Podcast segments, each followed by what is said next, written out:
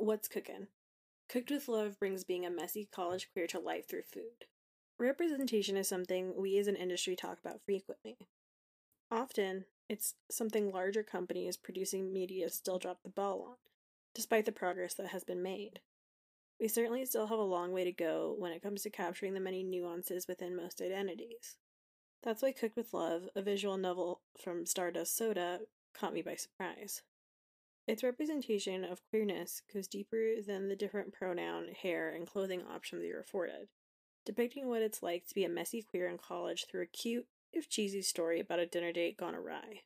In Cooked with Love, your player character is a university student who has finally worked up the nerve to ask out their crush. She agrees, but of course there's a catch.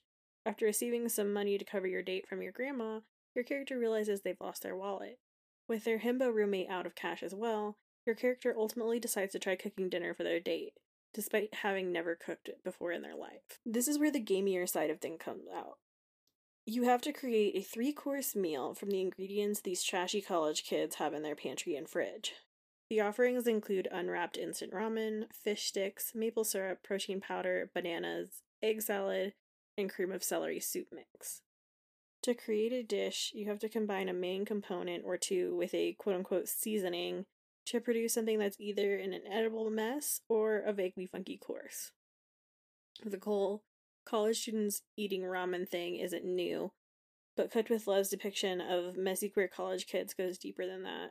From stealing a roommate's $5 wine and thinking $5 for wine is expensive, to making charcuterie out of a cheese stick and balsamic vinegar, this game just clearly gets what it's like to be in your early 20s and just kind of a disaster while weirdly having fun with it.